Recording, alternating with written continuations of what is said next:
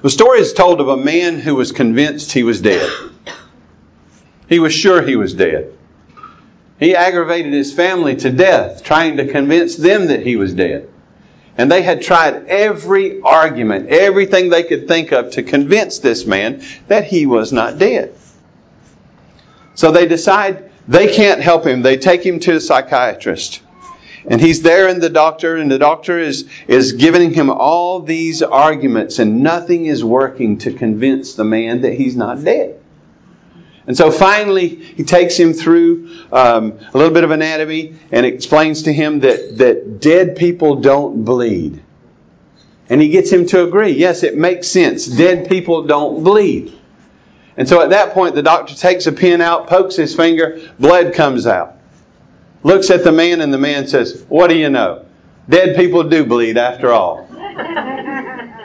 he was unwilling to believe that he was alive. He was unwilling to embrace what was actually the truth. He had a presupposition driving his, uh, his interpretation of the evidence. The evidence was plain. He's alive. He's breathing. He's talking. He's moving. He's bleeding. But since he was unwilling to embrace the truth, he shaped that evidence to support the lie that he had embraced. That's what we all do. Scripture talks about people who don't know Jesus as being dead in trespasses and sins. See, we're born into this world with the opposite problem of this man. We're born into this world convinced we're alive when we're really dead. Spiritually dead, unresponsive to God, unwilling to come to Christ, loving sin, maybe dressing it up in religion, maybe dressing it up in immorality but loving sin and not loving God. So we've seen as we work through Acts that, that Jesus has been resurrected. He spent 40 days with his apostles, more training, more teaching. He's promised them they will have power to witness when the Holy Spirit comes upon them, which has happened in Acts 2 right? And then the first sermon happened in Acts 3, or the second sermon happened. The first one is in Acts 2, when 3,000 were converted. Then this lame beggar is healed, and more thousands are converted. So as the gospel is preached, Peter is preaching the gospel. He's calling the people to repentance. He's telling them they crucified the Lord of glory, and that he's risen from the dead and offers forgiveness to them through faith. And more have embraced the knowledge of Jesus Christ. And now you see the authorities coming down on them. And this is the first trial of the apostles. And we'll see two things, as I've said, as we look through this text. The things that stuck out to me were amazing boldness and faithful witness on the side of the apostles, and amazing deadness on the side of the authorities. Amazing resistance to the truth deadness in sin exemplified in them. But if you look, uh, so what we see really, and the way I want to focus on, what want, I want you to take away is listen to me. This will help you as you witness to people. Lack of proof is not the problem. People tell you that don't know Jesus, they need more truth. Don't believe them. They don't need more truth. What they need is a new heart, which comes through the gospel, not your arguments. I'm not saying don't give reasoned answers to people. But they're dead in trespasses and sins. They're seeking to justify their life. What they need is the gospel. The gospel is the power of God for salvation. And that's what you see the apostles giving to the, even the authorities in this text. And that's what you see the authorities resisting. Lack of proof is not the reason people reject the gospel. It's a heart issue, not an intellectual issue. But look first at the apostles examined. They've arrested them. They put them in jail because Sanhedrin doesn't meet until the morning and it's evening. So they sit in jail. And then you see the gathering come together in verse 5 on the next day. Their rulers and elders and scribes together came together with Annas, the high priest. And it, Caiaphas is the ruling high priest at this time. But it seems like the high priests are like presidents. Once they're a president, you always call them Mr. President. Once they're a high priest, you always call him a high priest. And the high priestly family is there. Um, Annas has been a high priest, but Caiaphas is the high priest who's reigning through ministry of Jesus and his crucifixion, resurrection, and this time of the apostles. John, that's mentioned there, will be high priest next. So this is the high priestly family. And so they've gathered, the Sanhedrin has gathered, the, think of it this way, the Jewish Supreme Court. It's come into session, and they've brought the apostles before them so that they can give an answer why they are preaching this Jesus that they thought they've already dealt with. And they're seeing that's not the truth. But they bring them before them and they set them in their midst. And this was, listen, don't minimize this. This is an intimidating situation. This, this is, could potentially lead to their death, like Christ. But they have the Holy Spirit. They have the boldness to witness as they're being examined here. And these men are going to be astonished at their response. But it says this, that uh, when they had set them in their midst, verse 7, they inquired, By what power or by what name did you do this? And it seems to me they already know the answer to this because that's why they're angry and that's why they've arrested them. But they want to see if they have the guts to say it now. Maybe they'll back down now. Maybe they won't follow through. Maybe we can intimidate them into silence. Well, no, not, not true. But it says they inquired of them what name and what power. Look, now look at this. Then Peter, filled with the Holy Spirit, he has that power that Jesus promised, said to them, and he greets them. He, he greets them in a cordial way. He, sa- he said to them, "Rulers of the people, rulers of the people, and elders." If we are being examined today concerning not a sin, but a good deed, if we're being examined concerning a good deed done to a crippled man, by what man means this man has been healed. A good deed done to a crippled man. They're in trouble because God has used them to heal a man born lame. They're not necessarily in trouble for that, but they're in trouble for what name they're presenting as they do this. They're not keeping the the tradition of the elders and the commands of the Sanhedrin who have, you know, thought they'd stamped out Jesus and want this gospel thing to go away. And Peter dresses them respectfully and sort of puts the charge before them. We're charged with doing a good deed to a crippled man. And then you can almost see his his back straighten up. He's like, let it be known to you, all of you, and to all of the people of Israel, that by the name of Jesus Christ of Nazareth, Nazareth, Jesus of Nazareth. When they hear that, when the leaders hear that, their hair goes up on the back of their neck and they're like, uh, they don't like it. They don't like Jesus. They don't like the gospel by the name of Jesus Christ of Nazareth. Let it be known to all of you and the people of Israel. It's by his name. Now look, he doesn't just tell them how what power and what name. He does exactly the same thing that he did in chapter 3 when he was talking to the people. At first he confronts sin before he see faithful witness. He didn't have to say this. He didn't have to point out their sin in crucifying Jesus. He could have simply just said he was healed in the name of Jesus, the resurrected Messiah. But look at what he does boldness. He says this, whom you crucified. It wasn't literally them, they had to work through the Romans, but in the Hebrew mind, if you're responsible for it, you're named, right? Like David killed Uriah. He wasn't the one who actually did the killing, but it was his responsibility. Jesus Christ of Nazareth, whom you crucified. And here's the one part they don't like. I mean, they know they had him crucified, whom God raised from the dead. Jesus, whom you crucified, but God raised from the dead. What, what, is, what is the gospel summarized in, in 1 Corinthians 15? Nutshell. Christ died for our sins according to the scriptures. He was buried. He was raised the third day. And that salvation is through faith in him. He's calling these men to repentance. He's calling them, giving them an opportunity. Here's another opportunity for these leaders to come back to the truth and to realize that Jesus is their Messiah, to repent of their sins. And had they, by God's grace, done that, they would have been forgiven. Because God would have been at work in them even producing that. Jesus Christ of Nazareth, whom you crucified, whom God raised from the dead, by him. In other words, he's the one who has done this through us. He is risen, and this proves it. You are wrong. You need to repent. This Jesus, whom you crucified, whom God raised from the dead, by him this man is standing before you well. And get the picture, not just the apostles are there, but the man who was healed is standing there. Notice the word standing.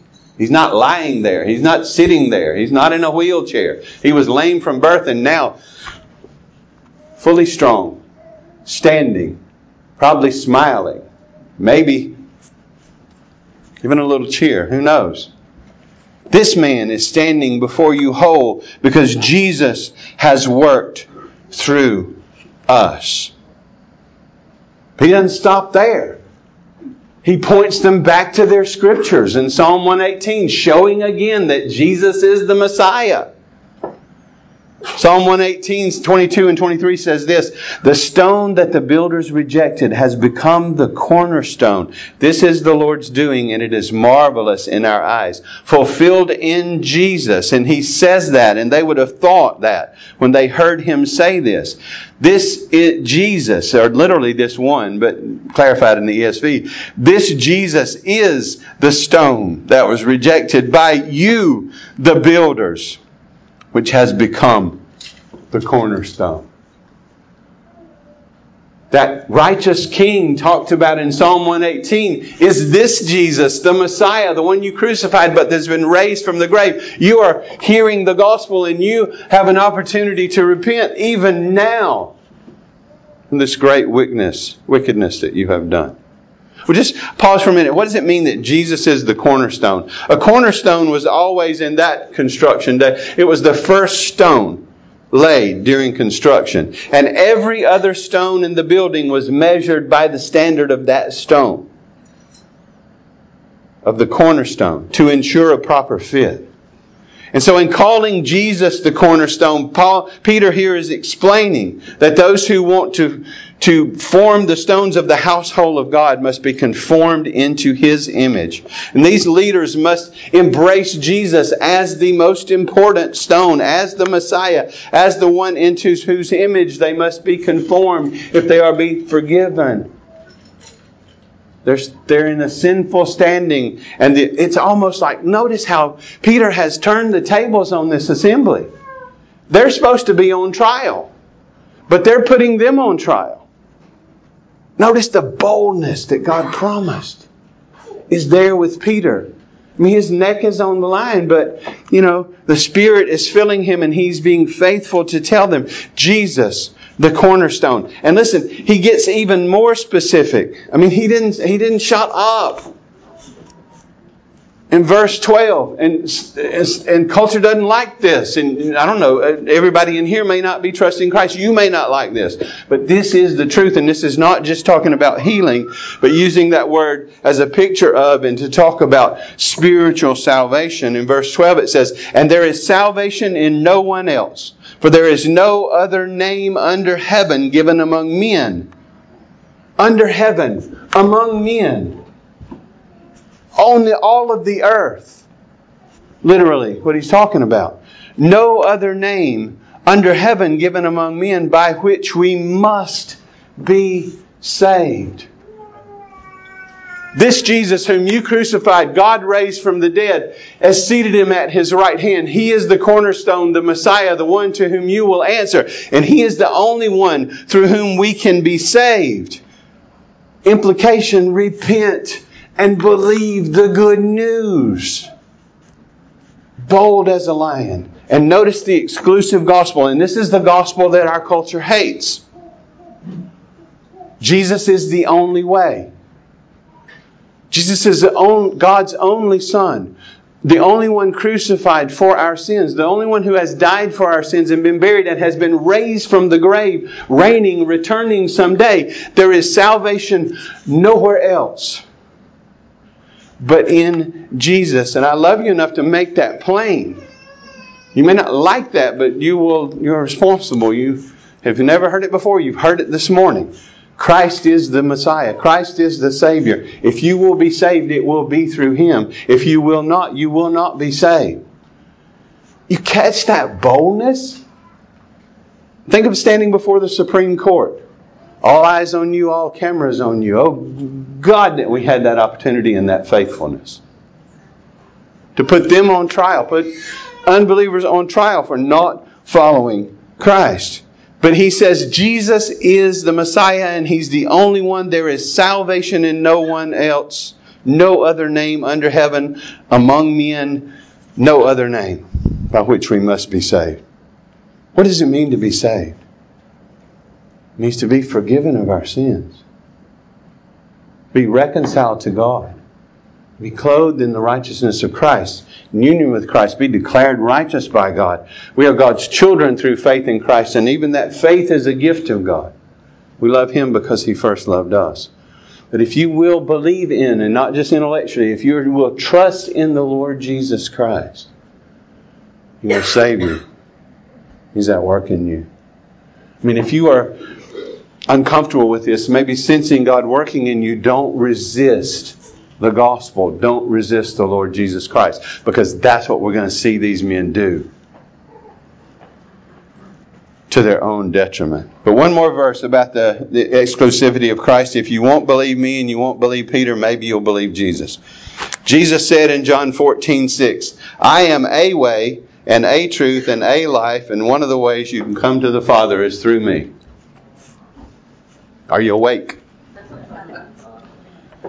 I am the way. And that's there in the original. And the truth and the life. Now look at this. No one comes to the Father except through me. No one can be saved except through me. No one can be reconciled. No one can be made children of God. No one can be forgiven except through Jesus. You can't be forgiven any other way. You can't work to make up for it. You're just trying to clean mess with mess. All of our righteousness is filthy rags. But it's a free gift to you if you repent of your sins and trust Jesus. If you turn from sin to trusting Jesus. That is the opportunity that is right there before the Sanhedrin, the, the, the prime, uh, the Supreme Court of the Jewish people. And what will they do with it? Well, look, it says in verse 13, now we have the verdict, or the apostles warned. Now, when they saw the boldness of Peter and John, see, that touched them. They're not afraid. That's a testimony of the truth before them. When they saw the boldness of Peter and John and perceived that they were uneducated, common men, they were astonished. They saw their boldness and they say this uneducated and common means that they weren't trained up in the rabbinic school. They didn't go through the formal Jewish school. They went through a better one. They walked with Jesus for some three years, seeing his acts and how he interpreted those acts and spending all those intimate moments with him and being taught and trained by him both before his death and burial and resurrection and then for 40 days after his resurrection. I don't even know how they heard anything for just being in awe. And seeing him ascend. But the, these leaders, these guys have not gone through their rabbinic schools, and yet they are bold as a lion. They are interpreting Scripture. They are calling them to account. And they're astonished by that. Although they are unlettered men, they don't have a PhD or, you know, a THM or even a bachelor's degree as far as the way we look at things. But they have Jesus and they have the gospel and they are being faithful with it. And these men are astonished. And it says that, and they recognized they had been with Jesus. And then in verse 14, but seeing, seeing the man who was healed standing beside them, they had nothing to say. I mean, Exhibit A is right there. This guy who was born lame is standing right beside them in front of their face. Willing to say, yes, it's all true, but they knew it. I mean, think about it. these. All, all these people had seen this guy laying by. I mean, and it was obvious he was lame. If you've never used your legs, they don't look normal. Atrophy and curling and all sorts of things, and now they're well, they look normal. So he's right there in front of them. So they, in verse 15, they command them to leave. They say this when they had commanded them to leave the council, they, they took them out of the room so that they could talk to one another. They conferred with one another, saying, What shall we do with these men? For a notable sign has been performed through them, as is evident to all the inhabitants of Jerusalem, and we cannot deny it. What are we going to do? I mean, the guy is standing right here. And listen, we all know Bubba. He's been laying in front of the temple for, for years. And, and now he's leaping and shouting and praising God and standing right here willing to dance and show us that he's been healed. What are we going to do? I tell you what we'll do, guys. We've made a horrible mistake. Jesus really was the Messiah. So what we'll do is we'll, we'll turn and we'll trust in this Jesus. And we'll support these men as they go out and proclaim the gospel because we're wrong. And everything around us proves it. So we'll embrace the truth. That's what we'll do. So call them back in. We'll give them some money and we'll be on board. They had all the proof they needed and more right in front of their faces, but they were dead in trespasses and sins. They were self protecting, power protecting, position protecting, had to be right. Look what they did. After recognizing the sign, and they want signs, and they have signs, they say this. This, this is really a sad turn to me as I read this account. But in order that it may spread no further, among the people. Let us warn them to speak no more to anyone in this name. We are completely sold out to the fact that Jesus is not who he said he was, that he's not the Messiah. We are unwilling to repent of our sins and trust in him. So we are going to hold fast to the lie that we're believing, reject the truth, and pay the price. Sadly, people do that with the gospel. But in order that it may, it, it, it, this good news about Jesus, in order that it may spread no further, let us warn them to speak no more to anyone in this name. So they called them and charged them not to speak or teach at all in the name of Jesus. Yes, we know it's a notable sign. Yes, we've seen what happened. Yes, we made up a lie about Christ's resurrection. All of that is true. We're going to hold fast to our unbelieving position and we're going to command you to not speak about this anymore. Notice what they're forbidding speech. They didn't tell him not to go heal anybody else or not to go serve free water to anybody or you know, go out and change culture. Be good, do good, make everybody happy. Fine. Just don't talk about Jesus. The problem is not the good deed, it's the interpretation of the good deed, which shows that Jesus is Messiah. Peter and John say, well, okay, we tried. We got to submit to government. God tells us to. So we'll just shut up about all this gospel Jesus stuff. No, you never follow the government when the government commands you to sin. That's when civil disobedience is not only right, it's commanded. Look what they say. Peter and John, answering to the Supreme Court of their day, say, Listen, whether it's right in the sight of God to listen to you rather than to God, catch that. Are we going to listen to you rather than to God? What you're telling us is in opposition to God. Who are we supposed to listen to? Implication won't be you. Knock yourself out, big boy, because we are following Christ. We are not going to listen. He's basically saying, listen, we're not going to listen to you rather than God. You judge whether or not that's right. For we cannot help but speak of what we have seen and heard. Eyewitnesses to the life, death, burial, resurrection, ascension of Christ.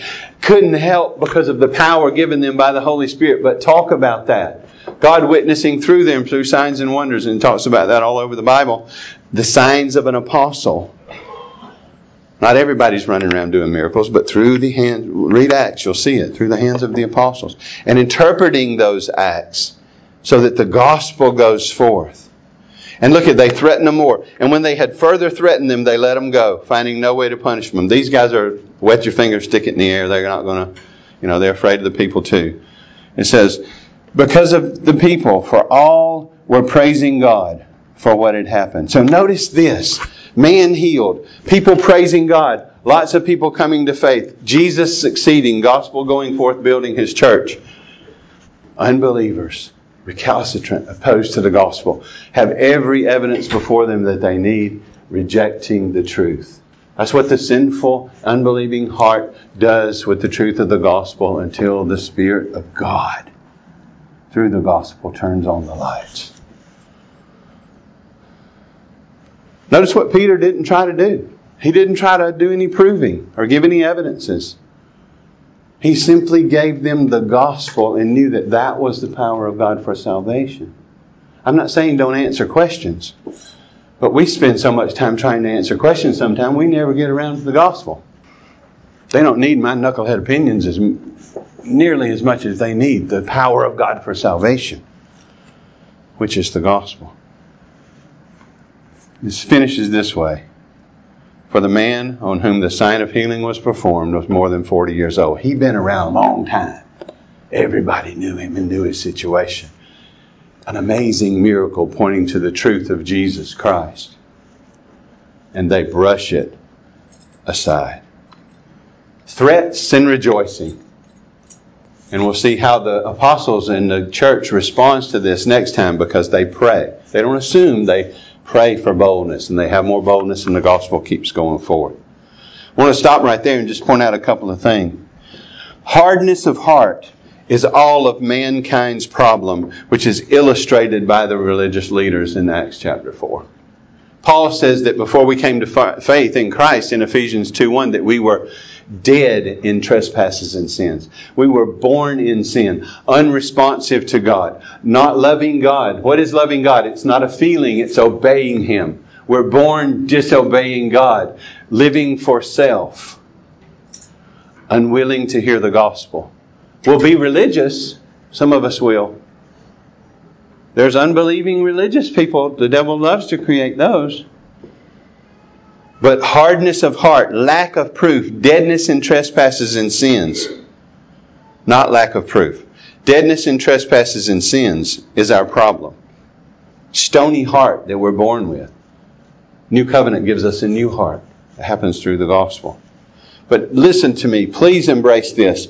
I'm not saying don't give people, you know, proofs that things are true. I'm just telling you they won't believe them because they're sold out to a, the opposing opinion until the Spirit turns on the lights. Lack of proof is not the problem. Think about Lazarus. So Jesus raises Lazarus, and Jesus' opponents who wanted to kill him, instead of seeing that amazing sign that was witnessed and repenting, now they want to kill Lazarus too. Lack of proof is not the problem. I mean, you hear people say, well, if God appeared right here, then I'd believe in him. No, you'd kill him. That's what we did with Jesus. Lack of proof is not the problem. There's plenty of proof. You know that Romans says that in, God is revealed so clearly in creation that men are without excuse? Conscience, creation, you're part of creation. God is so clearly revealed that you'll be held without excuse. You don't need more proof. And yet you have the resurrection. Hardness of heart is the problem. Lack of proof is not the problem. It's a heart problem because what the reason people don't come to Christ. And Peter and John didn't fail. They were successful because they shared the truth of the gospel with the, with the Supreme Court of their day. But heart is the problem. Jesus said it, if you won't believe me. John 3 19 to 20. Look at this. And this is the judgment.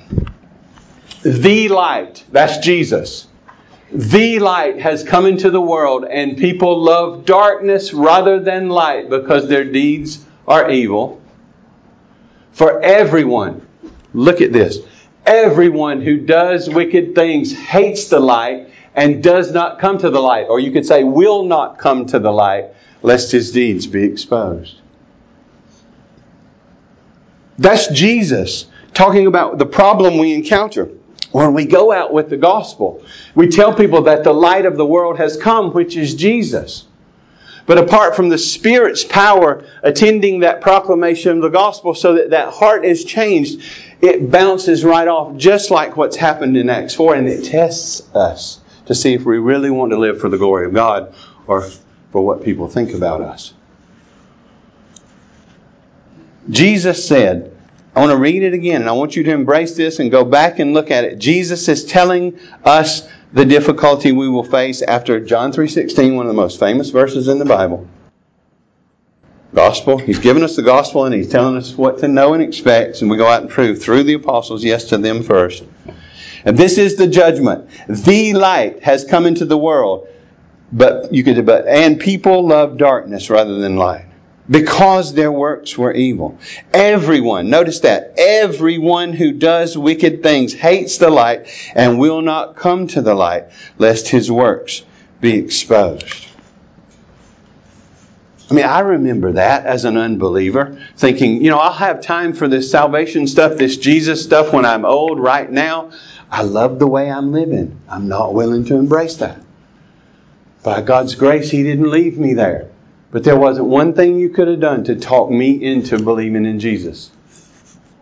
But He blessed the gospel. Same with you if you're trusting in Jesus. Jesus says it's a heart problem. What people need is a new heart so that they embrace the truth. Regeneration comes before faith. And regeneration comes through the preaching of the gospel so that God, by His Spirit, grants life. And then the signs of life are repentance and faith.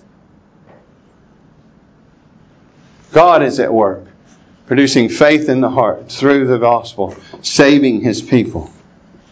And Jesus says the reason people don't come to the light is because they hate it, because they love their sin. That's basically what those two verses are saying. These men that Peter was standing before, these men that he was being held accountable by and answering to, he put on trial with the gospel, knowing this very fact that he's preaching to dead men, that God must take the gospel and give them life. And we know within the Jewish leadership, a number of them did end up coming to faith. Not the, not the, not the top ones. So it's not just about being good and doing good. Listen, the devil doesn't care. Yes, I believe in a literal devil. He's real. Do you do with Jesus casting out demons during his ministry? And Jesus talks about the father of lies and things like that. He doesn't care how much social good we do. He doesn't care if we build hospitals and clinics and food pantries. Leaders even didn't tell I'm not saying don't do those things. And I'm saying that's not the offense. The devil loves to build clean, fun cities with big, nice churches where Christ is not preached. He loves to create moral, religious people who reject Jesus Christ. See, we think the devil's all about, you know, you see the, the darkness and the seances and the, you know, the black clothes and the human sacrifice, and that's his sleight of hand. Look over there. That's what I'm about. But you know what the New Testament says? He masquerades as an angel of light. He's a deceiver. He majors on producing Christless religion, Christless community service, Christless friendship, Christless words. What he hates above everything else is the gospel, not whether or not you get a car or a boyfriend. His opposition is to the gospel to allegiance to God. And he wants to stop and pervert the gospel at all costs. There are many, many perversions of the gospel. and heresies. Oh, I don't know how much to say. You've seen one of them this week, talking about unhitching the gospel from the Old Testament. If you don't know what I'm talking about, I'll let you figure it out. But read Kevin DeYoung on that and realize somebody's lost their marbles. Our major battle is to speak the gospel. Isn't that where you find your major battle? You want to live for Christ? Is to speak the gospel. You know, I really don't have that much of a battle to go cut my neighbor's grass or take them a plate of cookies or or or help them paint their house or or you know, I really don't find that big of an upheaval about that. But the struggle is to begin to talk to them about Jesus. That's where the spiritual warfare is. But if we believe the gospel and we believe the fact that we are empowered by the Holy Spirit and we pray, like we'll see next week, into that boldness, we'll see God use us to step outside of our comfort zones and talk to people about Jesus. But that's where the battle is. Not the changing the culture being good. And again, I'm not saying don't do any of that, but please don't do only that. Don't go paint a widow's house and never talk to her about Jesus. You know, talk to Jesus about Jesus with your friends. Talk to them with, about Jesus with people you don't even know. You say, "Well, no, I got to build a relationship first. Well, I don't think there's much of a relationship going on here. Where they pre- preach, teach, share the gospel with your children, with your family. Hardest place, right? Outside of that, neighbors, city, church members. We need to encourage one another with the gospel. But that is our major battle. But I want to encourage you this morning. Even though our culture hates this exclusive gospel, if you, if you go out and proclaim Jesus as a way, one of many ways, it's okay, that's good for you, not very many people are going to get offended at you. You know why? That's not the gospel. But if you go out sharing the truth that Christ is the only way and He has dealt with our sins, that we come to faith in Him, we find forgiveness and reconciliation to God, and that He is the only one who, through whom we can find it, that's when you start having the wrestle and that's when you start having the offense. Look at these men whom God has chosen, common men. It even says it here, not special men. Jesus trained up and used and even had them before the Supreme Court to testify to His grace. You, if you're trusting in Jesus, you have the same Holy Spirit that they had. You have the same gospel that they had. And He, through prayer, grants the boldness that they had. We'll talk more about that next week. But it's a simple gospel. Let it set you free. You don't have to be able to answer everybody's questions. When they ask you a question you don't know, you say, I don't know. But let me take it, turn it back to where they're uncomfortable, which is the gospel. But people try to get away with all these smokescreen questions. Be, you know, follow the example set by the apostles here to drill right in on Jesus, because the gospel is the power of God for salvation. So as we go out and witness spiritual death, that's what we encounter. And now go out and preach in a graveyard. That's basically what we're doing. And if God's not involved, that's the result we'll get. But the gospel is the power of God through, for salvation so that the Spirit takes that gospel that you share and sometimes plant seeds that won't grow and mature for a while. I mean, sometimes it will produce rejection, but also sometimes it brings people to faith. Not through your intellect, but through the gospel message. Major on Jesus. See, the major thing we encounter is not spiritual, you know, it is you know, it's not spiritual ignorance. It's heart problem. The lost people you encounter to when you're trying to witness. Listen to this. It's the opposite problem. And I said it up front. The illustration of the man who thought we, he was dead, but he was alive. The people you witness to are going to have the opposite problem. They think they're alive, but they're dead. And you don't have to tell them that. You just need to know that so that you're not surprised when they reject the gospel, you know. But don't be surprised either when God works through it to save them and bring life and light and salvation in Jesus. What they need is the antidote to spiritual death, and that's the gospel, and the gospel has to be spoken. This is what Peter gave the council. He didn't argue with them about the genuineness of the healing, but authoritatively pro- proclaimed the good news of the Lord Jesus Christ. And by God's grace, may we go and do likewise. I pray that God will shake us in a good way with His grace so that we become more concerned about His glory and the good of those around us, so that we become more and more faithful with the good news of Jesus Christ, so that we see their pitiful condition. We believe that they're heading to hell without Christ, and we're willing to step outside of our comfort zone to share with them the only news that can save them the good news of the Lord Jesus Christ. So you go and do likewise. Salvation doesn't depend on you, be set free, but on God. But it doesn't happen without the gospel either. So go and give them the antidote to spiritual death. Go and give them the good news of the Lord Jesus Christ. Amen. Let's pray. Father, I pray for those who may even be among us this morning that are resisting you, who don't know you, who hide behind questions and smoke screens and are unwilling to face the fact that we are sinful and lost without you that you give us the free gift of salvation by faith alone in Christ alone, to the glory of God alone. I pray for those people that are either here this morning or listening over the internet, that they would come to faith in Jesus by the work of you applying the gospel to their hearts. That Christ died for our sins. He was buried. He was raised from the dead the third day, proving it's all true. He ascended into heaven and he is coming back someday. Oh, what a day it will be. Lord, save souls. And for those of us who know you, I, I pray, Lord, in one sense, I pray that we didn't enjoy this message, but that we'll be concerned, convicted, motivated, pushed by your Spirit, empowered by your Spirit, made bold by your Spirit to get back to the basics and to be sharing the good news of the Lord Jesus Christ with those all around us.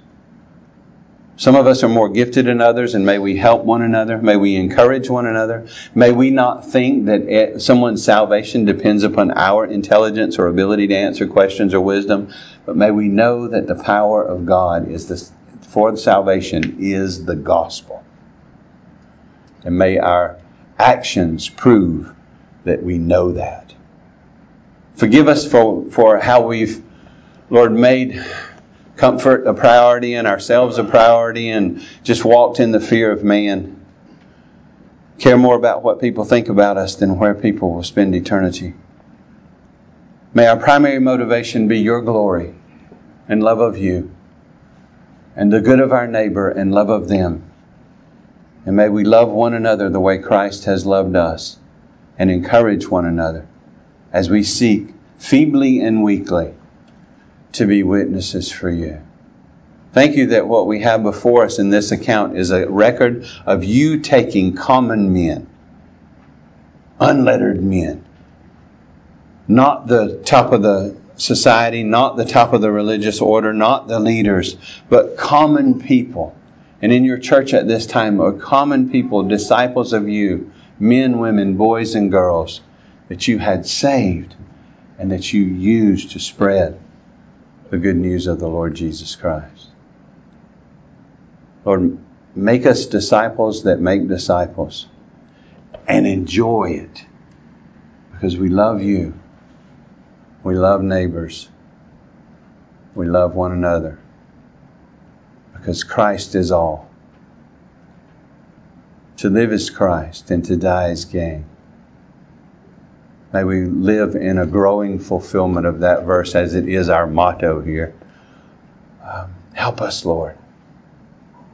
We've gotten comfortable. Shake us and help us to get back on mission for you. I confess that for me. I confess that for your church. And some of our people are, are, are better than others. Help them to help us to be better witnesses for you. Lord, we praise you this morning and thank you for your grace. We thank you for the fact that we can confess our sins and you forgive us and cleanse us from all unrighteousness, that we have the same Holy Spirit, that you fill us with the Spirit and boldness and you will use us for your glory. Help us, Father. We cry out to you and we trust you for it. We ask it in Jesus' name. Amen.